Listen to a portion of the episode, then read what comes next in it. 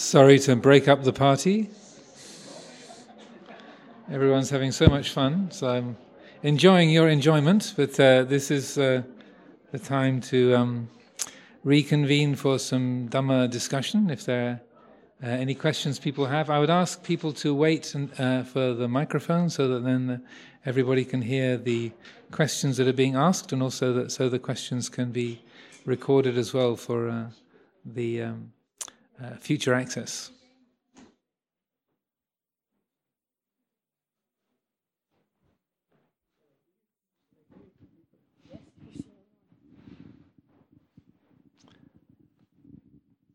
So please, the floor is open. If anyone would like to ask anything, just uh, don't be shy. This is your opportunity. There's a hand there. Yes.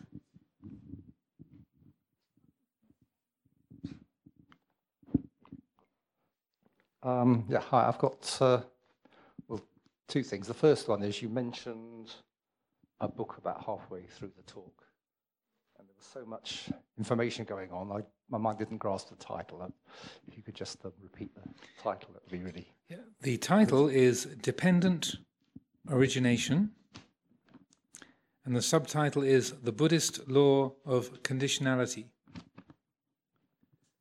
And the author is P A Payutto, spelt P A Y U T T O.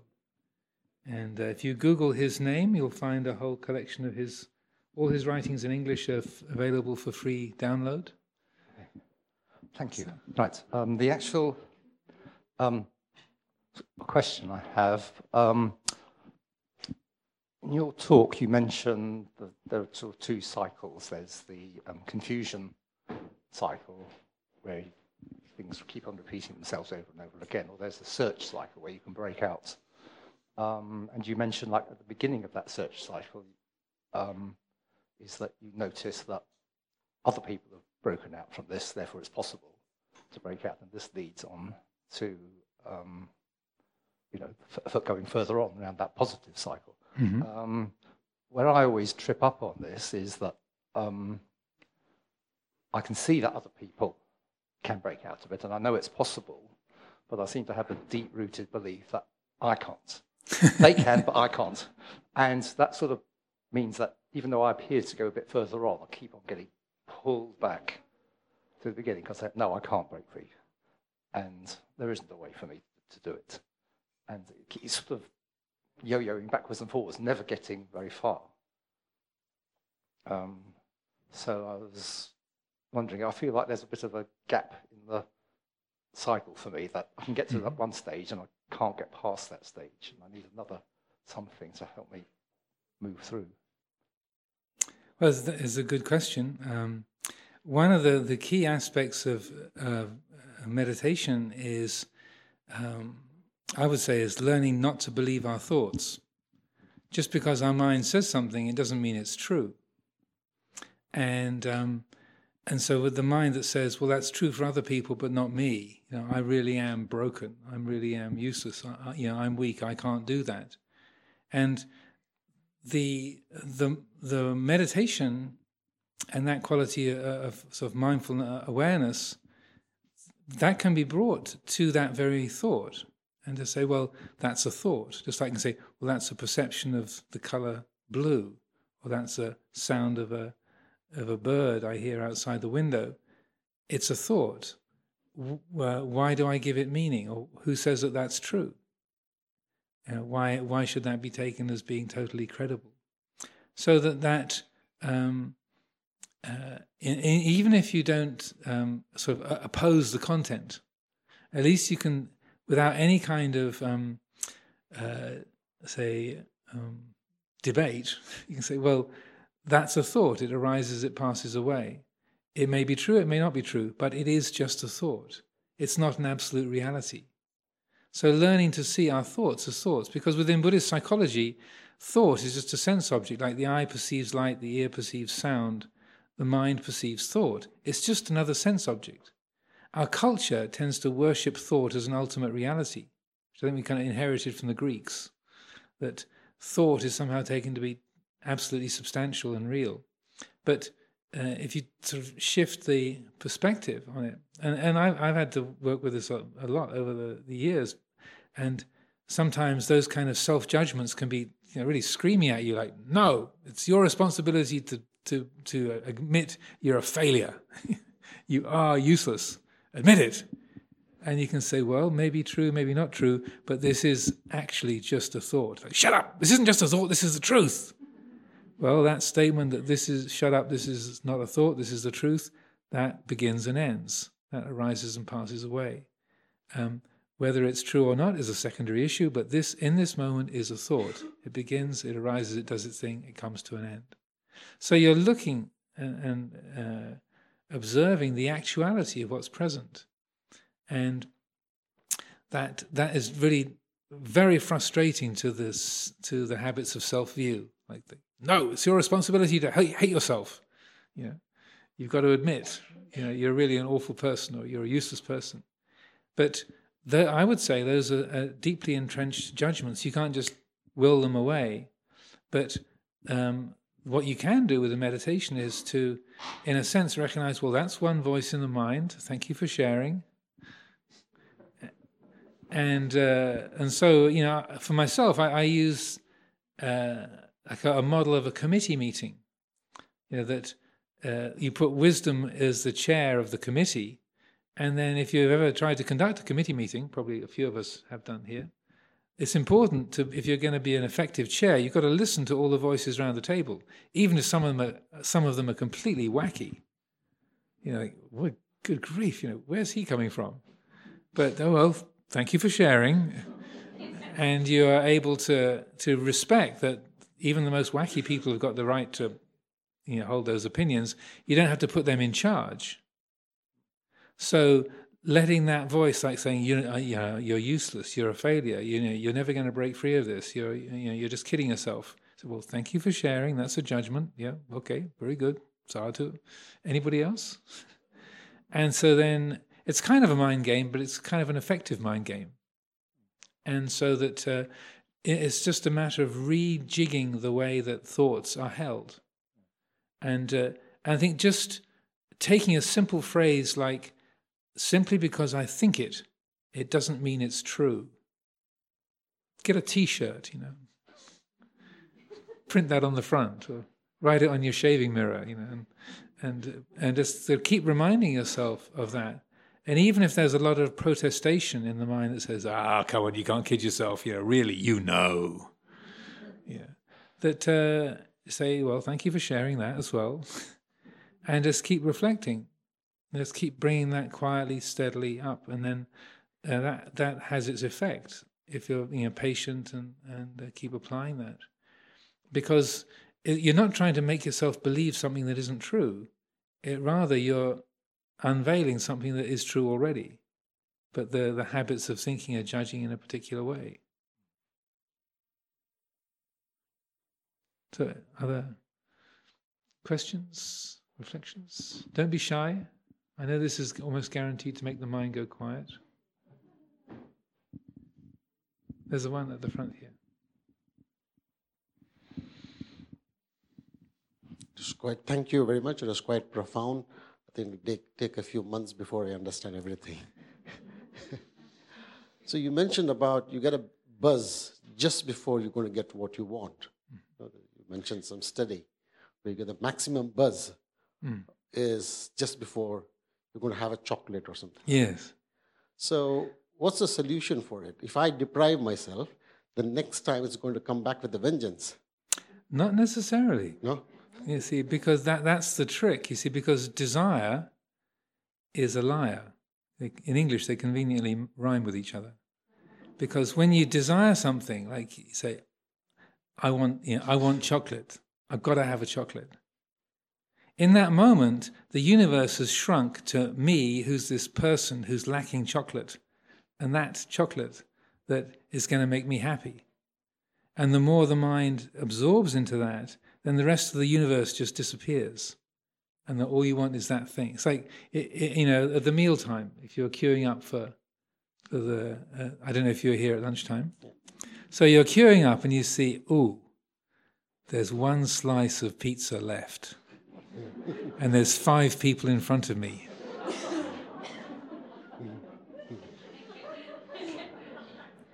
And then, and right, I mean, I'm speaking from experience, you know. the when when I was when I was a monk in Thailand uh, in the in 1978, I was a novice in Thailand, and I uh, for the rains retreat I undertook the the vow just to live on the food that was given by people in the village and not to accept any food that was brought to the monastery. And uh, it's amazing how good your eyesight can be because I was, an, I was one of the novices. I'm at the back of the line of monks walking through the village. And you're supposed to have your eyes on the ground, but even with a momentary glance up, you can, you can see that at the next group of women at the, at the, at the house on the corner of the village street, you know, the third woman along has got a, a plate and she's got five pieces of sweet corn. That's like 50 yards. And you know, damn, I'm, you know, I'm monk number six or maybe I'm maybe I'm miscounting, and and the whole at that moment the universe has shrunk to that person's plate. Everything else is gone. My mother and father are gone. You know, you know any illnesses I have, it's all gone. It's just like how many pieces of sweet corn on that plate. Everything else has vanished, and so that's what happens. And the more the mind absorbs into that and gets lost in it, then your entire happiness, your whole value as a human being becomes focused on I got to get that piece of pizza or chocolate. You know, everything else disappears, and so then the the if you can see this is crazy. Uh, you know, I was I was already full before I started queuing up for seconds. Uh, I don't really need that. I'm just telling myself that. Let go of it. So the more that you can recognize, well, that's just the mind saying, I got to have pizza or chocolate or whatever um, that's that's just the mind creating a want. It doesn't mean it's true. It's just a, a, a feeling that's arising. I, actually, the very my very first day in the monastery, and probably one of the reasons why I'm a monk nearly 40 years later, is because um, uh, when I, I, first showed up, I'd never read a Buddhist book, I'd never practiced meditation before, I'd never even heard of Ajahn Chah until the day before I went to the monastery. And um, so one of the, the, the, novices there was explaining meditation to me and, and talking about the Four Noble Truths. And, uh, and he said the same thing that you know, desire is a, is a liar, that you, you, you, you we, we suffer because we, we, we keep chasing after things that we want and then uh, being gratified and being disappointed and wanting something else. And, uh, and he said, you know, you're, you're, you're suffering. I said, I'm not suffering, I'm fine, I'm fine. Which of course I wasn't. but uh, anyhow, I, I listened to what he said, and then during the meditation that evening, I arrived sort of mid afternoon. They had a meditation that evening, so um, uh, they don't have any food in the evening in the monasteries. standard procedure. So uh, about 10, 15 minutes into the meditation, I start to feel hungry. And so I thought, oh, I really like something to, uh, really like some pineapple. And um, so uh, I thought, oh, this is a desire. That's what this novice was talking about. So, um, so he said, just watch it and it'll go away. And I said, well, I'm hungry. I'd like some pineapple. I haven't got any pineapple. I'm still hungry. This Buddhism is stupid. yeah, that was my first thought. It's like, well, so what? I'm I'm feeling hungry. You know, I want the pineapple. I haven't got any. Big deal. How how's that supposed to be helpful? But then, about ten minutes later, I realized, oh, I'd forgotten that I was hungry. I'd forgotten about the, the pineapple. Oh, and then the, then the, the sort of the life changing thought hit me. I didn't get the pineapple, and nothing is missing. Yes, yes. exactly. Yeah, so that was like the kind of curtains parting and the yellow brick road opening up in front of me. It's like, that's the way. It's a lie. When the, when the mind says, I gotta have, it's not true. Nine, 99 times out of 100, it's not true. You, and, and, and so it was, a, it was not a very rational thing. It was more, much more of an intuitive feeling. It's like, right, just stay with that and you'll be fine. And so that's what I've been staying with for the last 40 years. so it, it's, uh, like I was saying at the end of the talk, the principal thing is recognizing the difference between liking and wanting, or disliking and hating. That you can be with something that's really uncomfortable and not hate it or resent it. You don't have to create suffering in yourself because of something unpleasant, or sad, you know, sad or disappointing. It's like a, just like a bitter taste. That's all. It's like you know, yesterday was beautifully sunny. Today it's kind of cool and grey. Oh. We can feel sad. Oh, yesterday was so nice. Or we can make nothing out of it. Say, yeah, well, that's right. Weather changes. This is England. And that uh, that our, our, happiness hinges around that. That and, and when we see a habit, like if you're addicted to chocolate, yeah, and that's all. That's always the way you've got your endorphin flush. You know, is uh, through that, then you you know we've made a strong habit. The mind really wants to go that, and the, the more um, deep that a trench that we've dug in the mind, then the more the mind will tend to go that way. Like the Buddha said, uh, that which the mind frequently thinks and ponders about, that is the direction in which the mind will tend to go. Duh, you know, it's kind of, but you know, if we seek satisfaction through that channel, then that's where the mind will tend to go. So the deeper, a stronger a habit is, the harder it is to break it. But we can still recognize, you know, it, it, me getting what I want is not a permanent happiness. And then by steadily, patiently, you know, bringing that to our attention, and then slowly we can break free of the habits.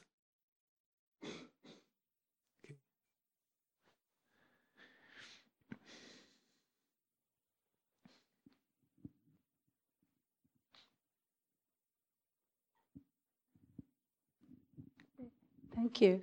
Um, isn't it that uh, we see everything as being permanent, so we get attached to things? If we see things as being impermanent, we won't get attached to things and let go of it much easier? That's absolutely correct.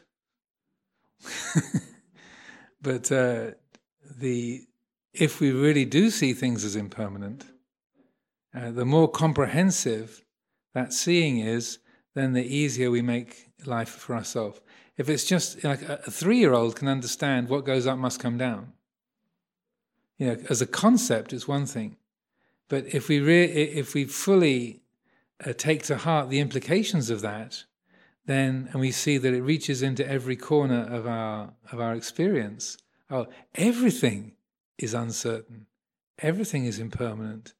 Oh, then the more that comprehensive that is, then the more that, that changes the whole way that we experience you know, the world and, and what we are. Like the the Buddha characterized the insight into that leads to the, the, that forms stream entry. Like the irreversible guarantee of enlightenment is whatever whatever is subject to arising is subject to cessation. Yankinchi samudaya dhammang sabantang nirodha dhammanti. Whatever begins ends. A three year old can figure that out, right? Intellectually, that's not challenging. it's really easy to, to accept that as a concept, but to for that to really soak into the way that you relate to your possessions, your body, your health, your reputation, your friends, your relations, your uh, your capacities to think, to see, to smell, to taste, to touch, then if that really soaks through every dimension of your uh, your world, then you're fine. but uh, what happens is that oh yeah, whatever begins ends. That's that's fine. I hear a bird. The sound, of the bird begins ends. Fine, cool. But then when you get to the door and you and you realize, I don't know what my shoes look like. Did I come in this door?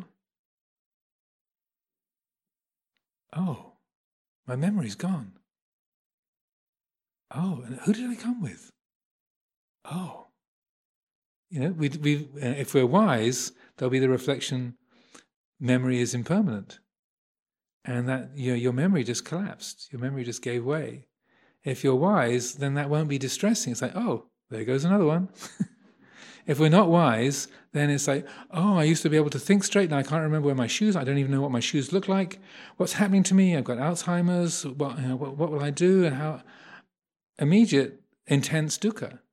And I'm, I'm not making fun of this as a mental condition. It's extremely painful and serious. But if we're wise, then as those things change, our faculties, our relationships, our monastery, then as they change, uh, then the heart's ready for it.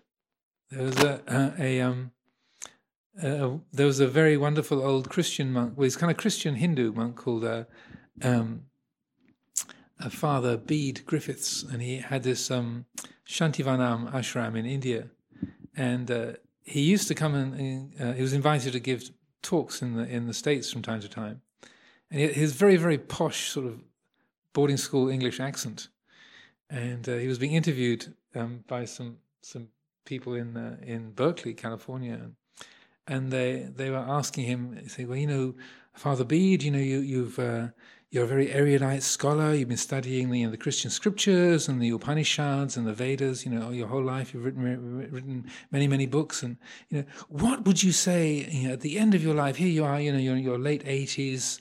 You've been studying so much, and you're so knowledgeable. You're so erudite over this whole field of spiritual knowledge. What would be you say would be the most important teaching that you've learned over the years? He said, "Oh, I can't remember any of it, old boy." it's all gone. Can't remember a thing. I used to be so clever, but it's gone. And he was completely cheerful about the fact that all these sort of erudite statements and all this kind of range of knowledge he had, it was all whoosh, smoke in the wind. He said, Yes, uh, well, if I can just remember where I left my sandals, I'm fine. And that was, uh, you know, he had no sense of loss about not being able to quote from the scriptures or or uh, put you know a a, um, a, uh, a kind of uh, passage from the the Vedas uh, to uh, together to to quote to somebody. It was no sense of loss. It's like, oh well, there goes another one. and it was, a, it was a very good example that he didn't, uh, you know, a, a, wise person, you know, contemplative, who's aging skillfully, not trying to pretend that he can still remember or it's all still there. I'm fine. I'm fine. Yeah, and that uh, we are, um, if we're wise, we set ourselves up to be ready for things to change. They don't always change for the worse; they can change for the better as well. You know, sometimes, like our friend here asking about you know self-criticism, sometimes the most difficult thing is to hear that voice that says, "You are a swan." You know, you're not the ugly duckling. You're a swan. Like, no, no, no, no, no, no, no, no, no. I, I've been an ugly duckling for so long. You know, I can't, you can't take that away from me now. But that voice says, no, actually, you're fine. You're a swan. but you know, you're so committed to being a failure and being an ugly duckling that you can't bear that change. So it's not always losses. Sometimes it's it's blessings. That uh, no, there's nothing to repair. Nothing to apologize for. There's nothing wrong with you. Eek. You know, for you know, professional self critics, it's, it's hard to take. So, that if we reflect on on uh, anicca, then it's a, there's a, a kind of uh, adaptability in the heart, a kind of readiness to to be with things and uh, you know, as they as they are, and not to create a dependency on your you know as I say your faculties, your relationships, your self view, um, and uh, and as I said, you know, just sometimes it's not painful things that are difficult to, to deal with. Sometimes being loved is really hard, especially for if you're English. Know, re- receiving people's affection, if, especially for the Southern English. And I was born in Kent. So the home county, uh, forgive me, any home counties English people here, but being loved can be very, very difficult. Like uh, John Cleese said in uh, A Fish Called Wanda, being English is very difficult. so, you know, that, that kind of um, readiness to to change, to to lose your faculties, to lose your relationships, to for the people close to you to, to die. I mean, as I said earlier, I, uh, this within the course of a week here, I'm probably talking to half a dozen or a dozen people every week who've had close family members or friends or, uh, who died, and they're dealing with that, the grief of loss. And uh, it's intense. You know, the, the, this feeling of, of sorrow. It's like I've never. People, just a couple of days ago, someone said, "I've never experienced pain like this my whole life." You know, what what do I do with it? And, and as I was saying, the, the the most skillful thing is you're not trying to shut that down or to not feel it, but to make that pain work for you.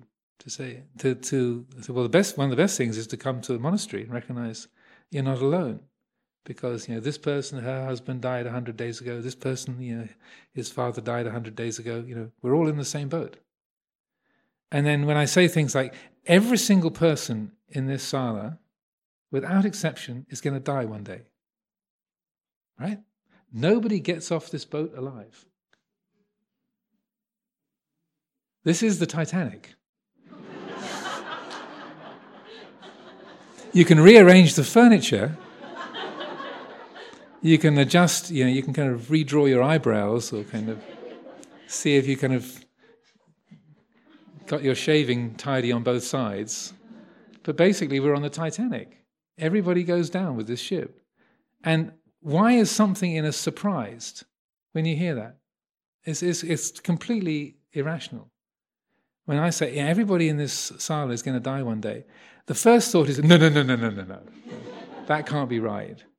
But you can't really get through even a half a sentence before you realize, well, well, yeah, of course. How could it not be that way?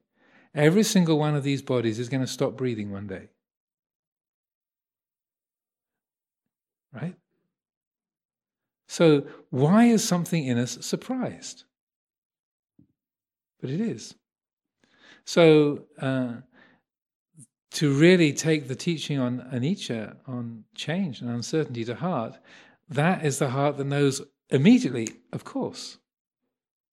And not just these bodies ceasing to breathe, but the faculties that we thought we had. You know, it might be the case that I get to that door and go, which ones are my sandals?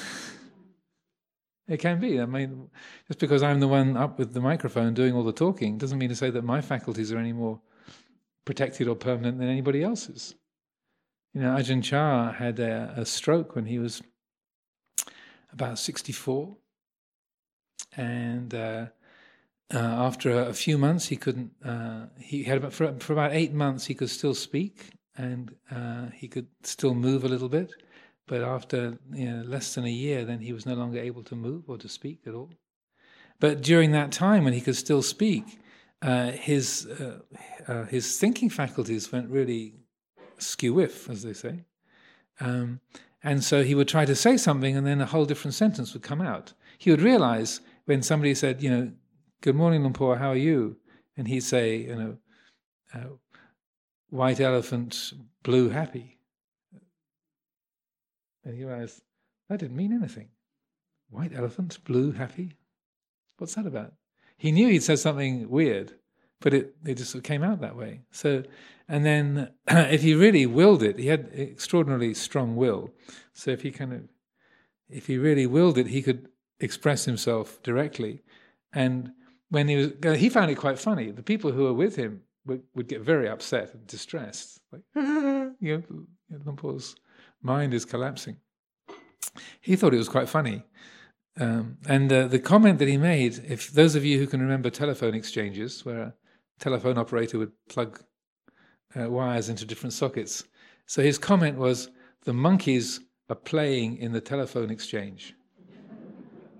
this, uh, this, is the mental image that he's trying to put, connect, you know, you know, call coming in, you know, socket, you know, socket one to you know to the recipient in socket 23 and it was going into socket 18 instead. So like the monkeys are kind of pulling the wires out and putting them in the wrong sockets. So he's trying to say um, yeah i'm fine but my mind is weird. My my thoughts are weird but what comes out is you know is white elephant blue happy. It's like and he he would know that didn't make sense. But eventually, they had to uh, his uh, attendants had to ask him to stop speaking because it was so ups- when people would come to visit, they'd be so upset. Even though Luang Por himself was quite fine with it, you know, he's like, "Oh look, there goes another one." he was quite at ease with it, but it was distressing for all the people. But you know, you're the Ajahn, you understand everything. You're always giving us such good advice, and you can. Uh, how can it be that you, you can't think straight, or how can it be that your your words don't make sense? You know, so they, his visitors had a great sense of loss, but he didn't. so that the, if we're wise, that's how we'll regard our own our own faculties and and around us, the the, the uh, faculties and the and the world around us. That we stop taking, uh, making uh, a uh, or trying to find de- dependability in that which is not dependable. We stop trying to find security in that which is insecure. That uh, and that you and along the way, we begin to recognize what we're investing in investing in the reputation that we have, people's admiration, or, or people's availability, or, or in our own appearance, or our own ability to think, or see, or move, and that if we if if we're wise, we'll recognize well, this is a this is a, an impermanent condition. Uh, I, I lived in the states for a long time, and one of the people in the Buddhist group in California who uh, formed a little committee to help support the monastery was a quadriplegic. Uh, so that was a very uh, wonderful education for me, you know, uh, living with him and working with him, because uh, he said to, to the people in wheelchairs, uh, the rest of us are called the, are called TABs, temporarily able-bodied. so those of us who are not in wheelchairs at the moment, we're TABs, temporarily able-bodied. And so just having that as a term is really helpful. We're temporarily we're able-bodied, but be prepared. And so that kind of um, so seeing the habit of the mind, looking for certainty in that which is uncertain, looking for dependability in that which is not dependable.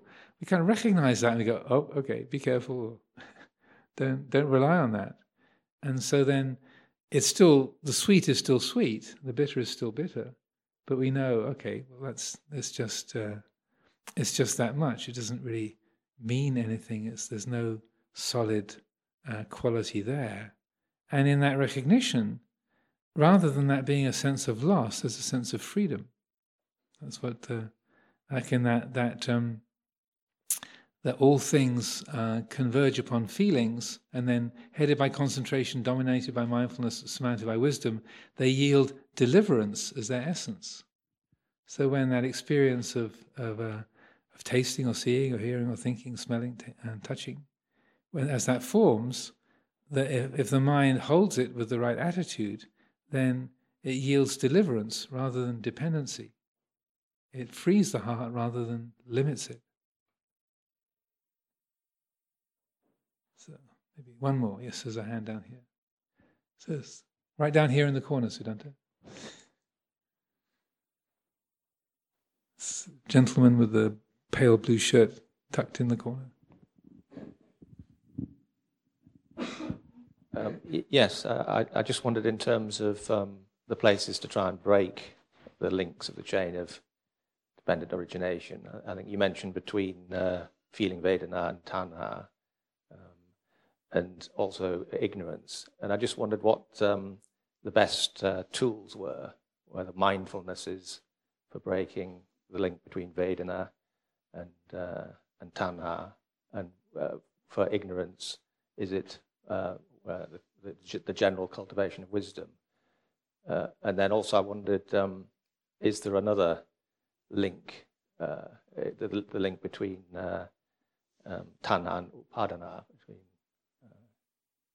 with the, the, link to to grasping? Well, is that also a place, a link that can be broken? Well, good questions. Um, I'll do the, the, second one first. I'll respond to um, the the the sort of received understanding, and also I would say my experience is that the the link between feeling and craving is the weakest link.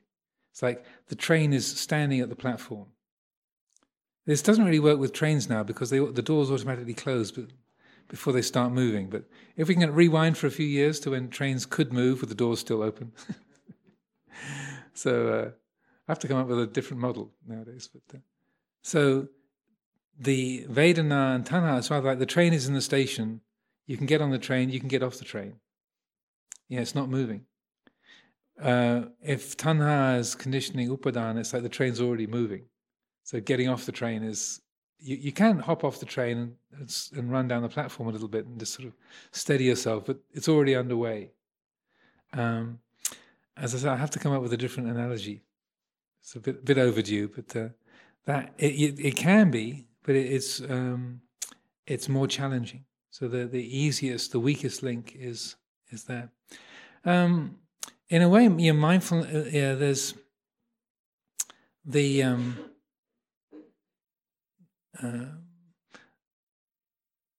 I would say at that at that point, the the things that are most helpful are first of all right view, samma ditthi, like recognizing, oh, this is the framework, this is a, this is feeling, this is craving. Okay, uh, this is and this is what needs to happen here is to stick with the feeling and not let the mind drift into craving. So that framework of what's happening is, I would say, is right view is gives you that and then the, mindfulness to be paying attention to that, and then and then the effort to do the letting go, so to to to be not, uh, say, taking hold of the that feeling of uh, I, I, you know this is horrible, I hate it, uh, or this is gorgeous, I got to have more of it. To so those three, I would say that right uh, right view, right mindfulness, and right effort are they they're the kind of principal tools um, at, at, that point. I mean, in, in a way, that's uh, well. There's all sorts of different ways you can approach it. In terms of the um, both that and the and uh, avijja itself, ignorance itself, the um, in a way, the most powerful support is spiritual friendship. Who you and again, there's another. Not to bore you with sequential teachings, but um, there is a, a very helpful little teaching whether whether because usually when the Buddha is describing dependent origination, it starts off with ignorance, avijja paccaya sankhara, and that almost always that ignorance is the, the, the first step. But there's a particular teaching that he gives, um, which is again in the Book of the Tens in the Anguttara, the numerical discourses, where he says, you know, er, you know that ignorant, ignorance is not without a support, it's not without nutriment. It, it has things that cause ignorance. And it's really interesting because what he says is if you haven't got good spiritual friends, then it's likely that you won't spend time listening to the teachings. You, you know, you, uh, if you've got good friends, you will seek out the Dhamma teachings. If you have good spiritual friends, you'll seek out the teachings. If you listen to the Dhamma teachings, then that supports the quality of faith. If there's a the the the if there's an increase of the the quality of faith, then that is going to increase the quality of mindfulness and clear comprehension, sati and sampajanya. You know, if you have if you have faith, it's going to give rise to sati and sampajanya. So if you have mindfulness and clear comprehension, that's going to incline you to be to being more restrained, to kind of be more contained in your actions to be more, um, say, uh, modest and you know, living in less in a sort of chaotic or compu- you know, impulsive way. You're going to be more restrained. And uh, if you are, uh, uh, are more restrained, then you're going to be giving rise to less unwholesome speech and action and thought. And the, the less you give rise to unwholesome speech and action and thought, the less that the, the, the hindrances are uh, are fed and maintained. And if the if the hindrances are not fed and maintained, then the, that deprives ignorance of its fuel source. So there's a whole little sequence, and but it starts off with spiritual friendship. So, and in the same way, if you if you haven't got good friends, you won't listen to the teachings. Faith won't arise. You'll, you'll be less mindful and have less you know, clear comprehension. You'll be um, you'll be less restrained. You'll tend to give rise to more chaotic uh, thought, action, and speech. That'll increase the hindrances and, and increase ignorance. And uh, and I would say, in terms of of uh, the the other one as well, the um, the the link between feeling and craving. that also, if you've got like-minded friends, I mean, this is how uh, AA works and the twelve-step programs. You know, you have friends. It's it's the friendship and like joining together with like-minded people that help you to break free from those destructive habits, because the presence of the others trying to carry out the same effort, it strengthens you, and so that um, if it's just me and there's the fridge, like, hmm well, you know, that ice cream pot kind of it's untidy. It, you know, it needs to be straightened up. You know, I, I hate it when people leave. You know, the, the, you know things untidy in the fridge. I need to kind of smooth off the surface a little bit. And if it's just you on your own, I'm just making this up. You know, I don't have ice cream in my fridge. So.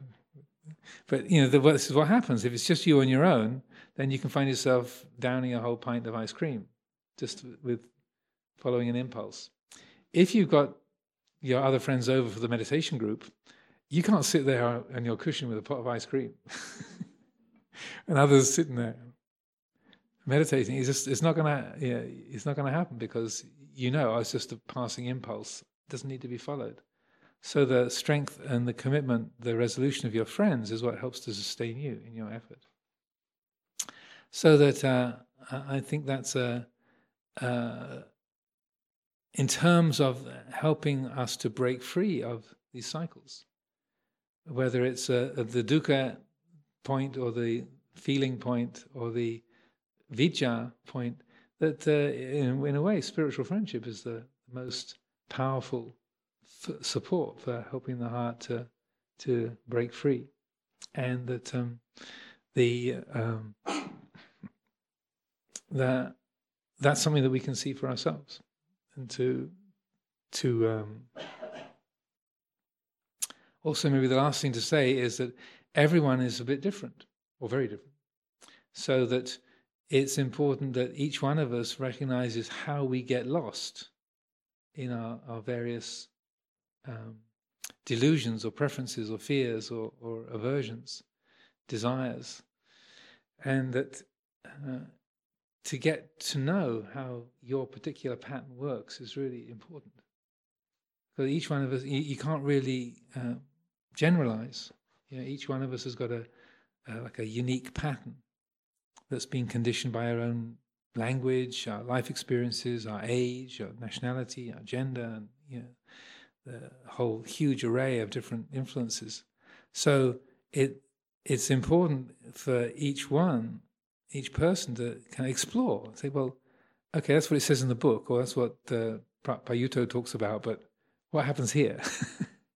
Yeah, you know, chocolate, pizza, alcohol, cigarettes, absolutely no problem. But I really need people to approve and yeah, and affirm me. Yeah, and, you know, that you can be totally addicted to affirmation, which might seem to be like, well, that's not bad. but it can be as strong a, an addiction as to alcohol or tobacco or whatever.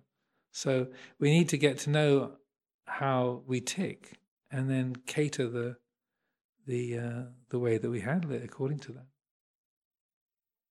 So I see the clock has gone past four already. So uh, let's call it to a close there. Thank you all for your good attention and good questions.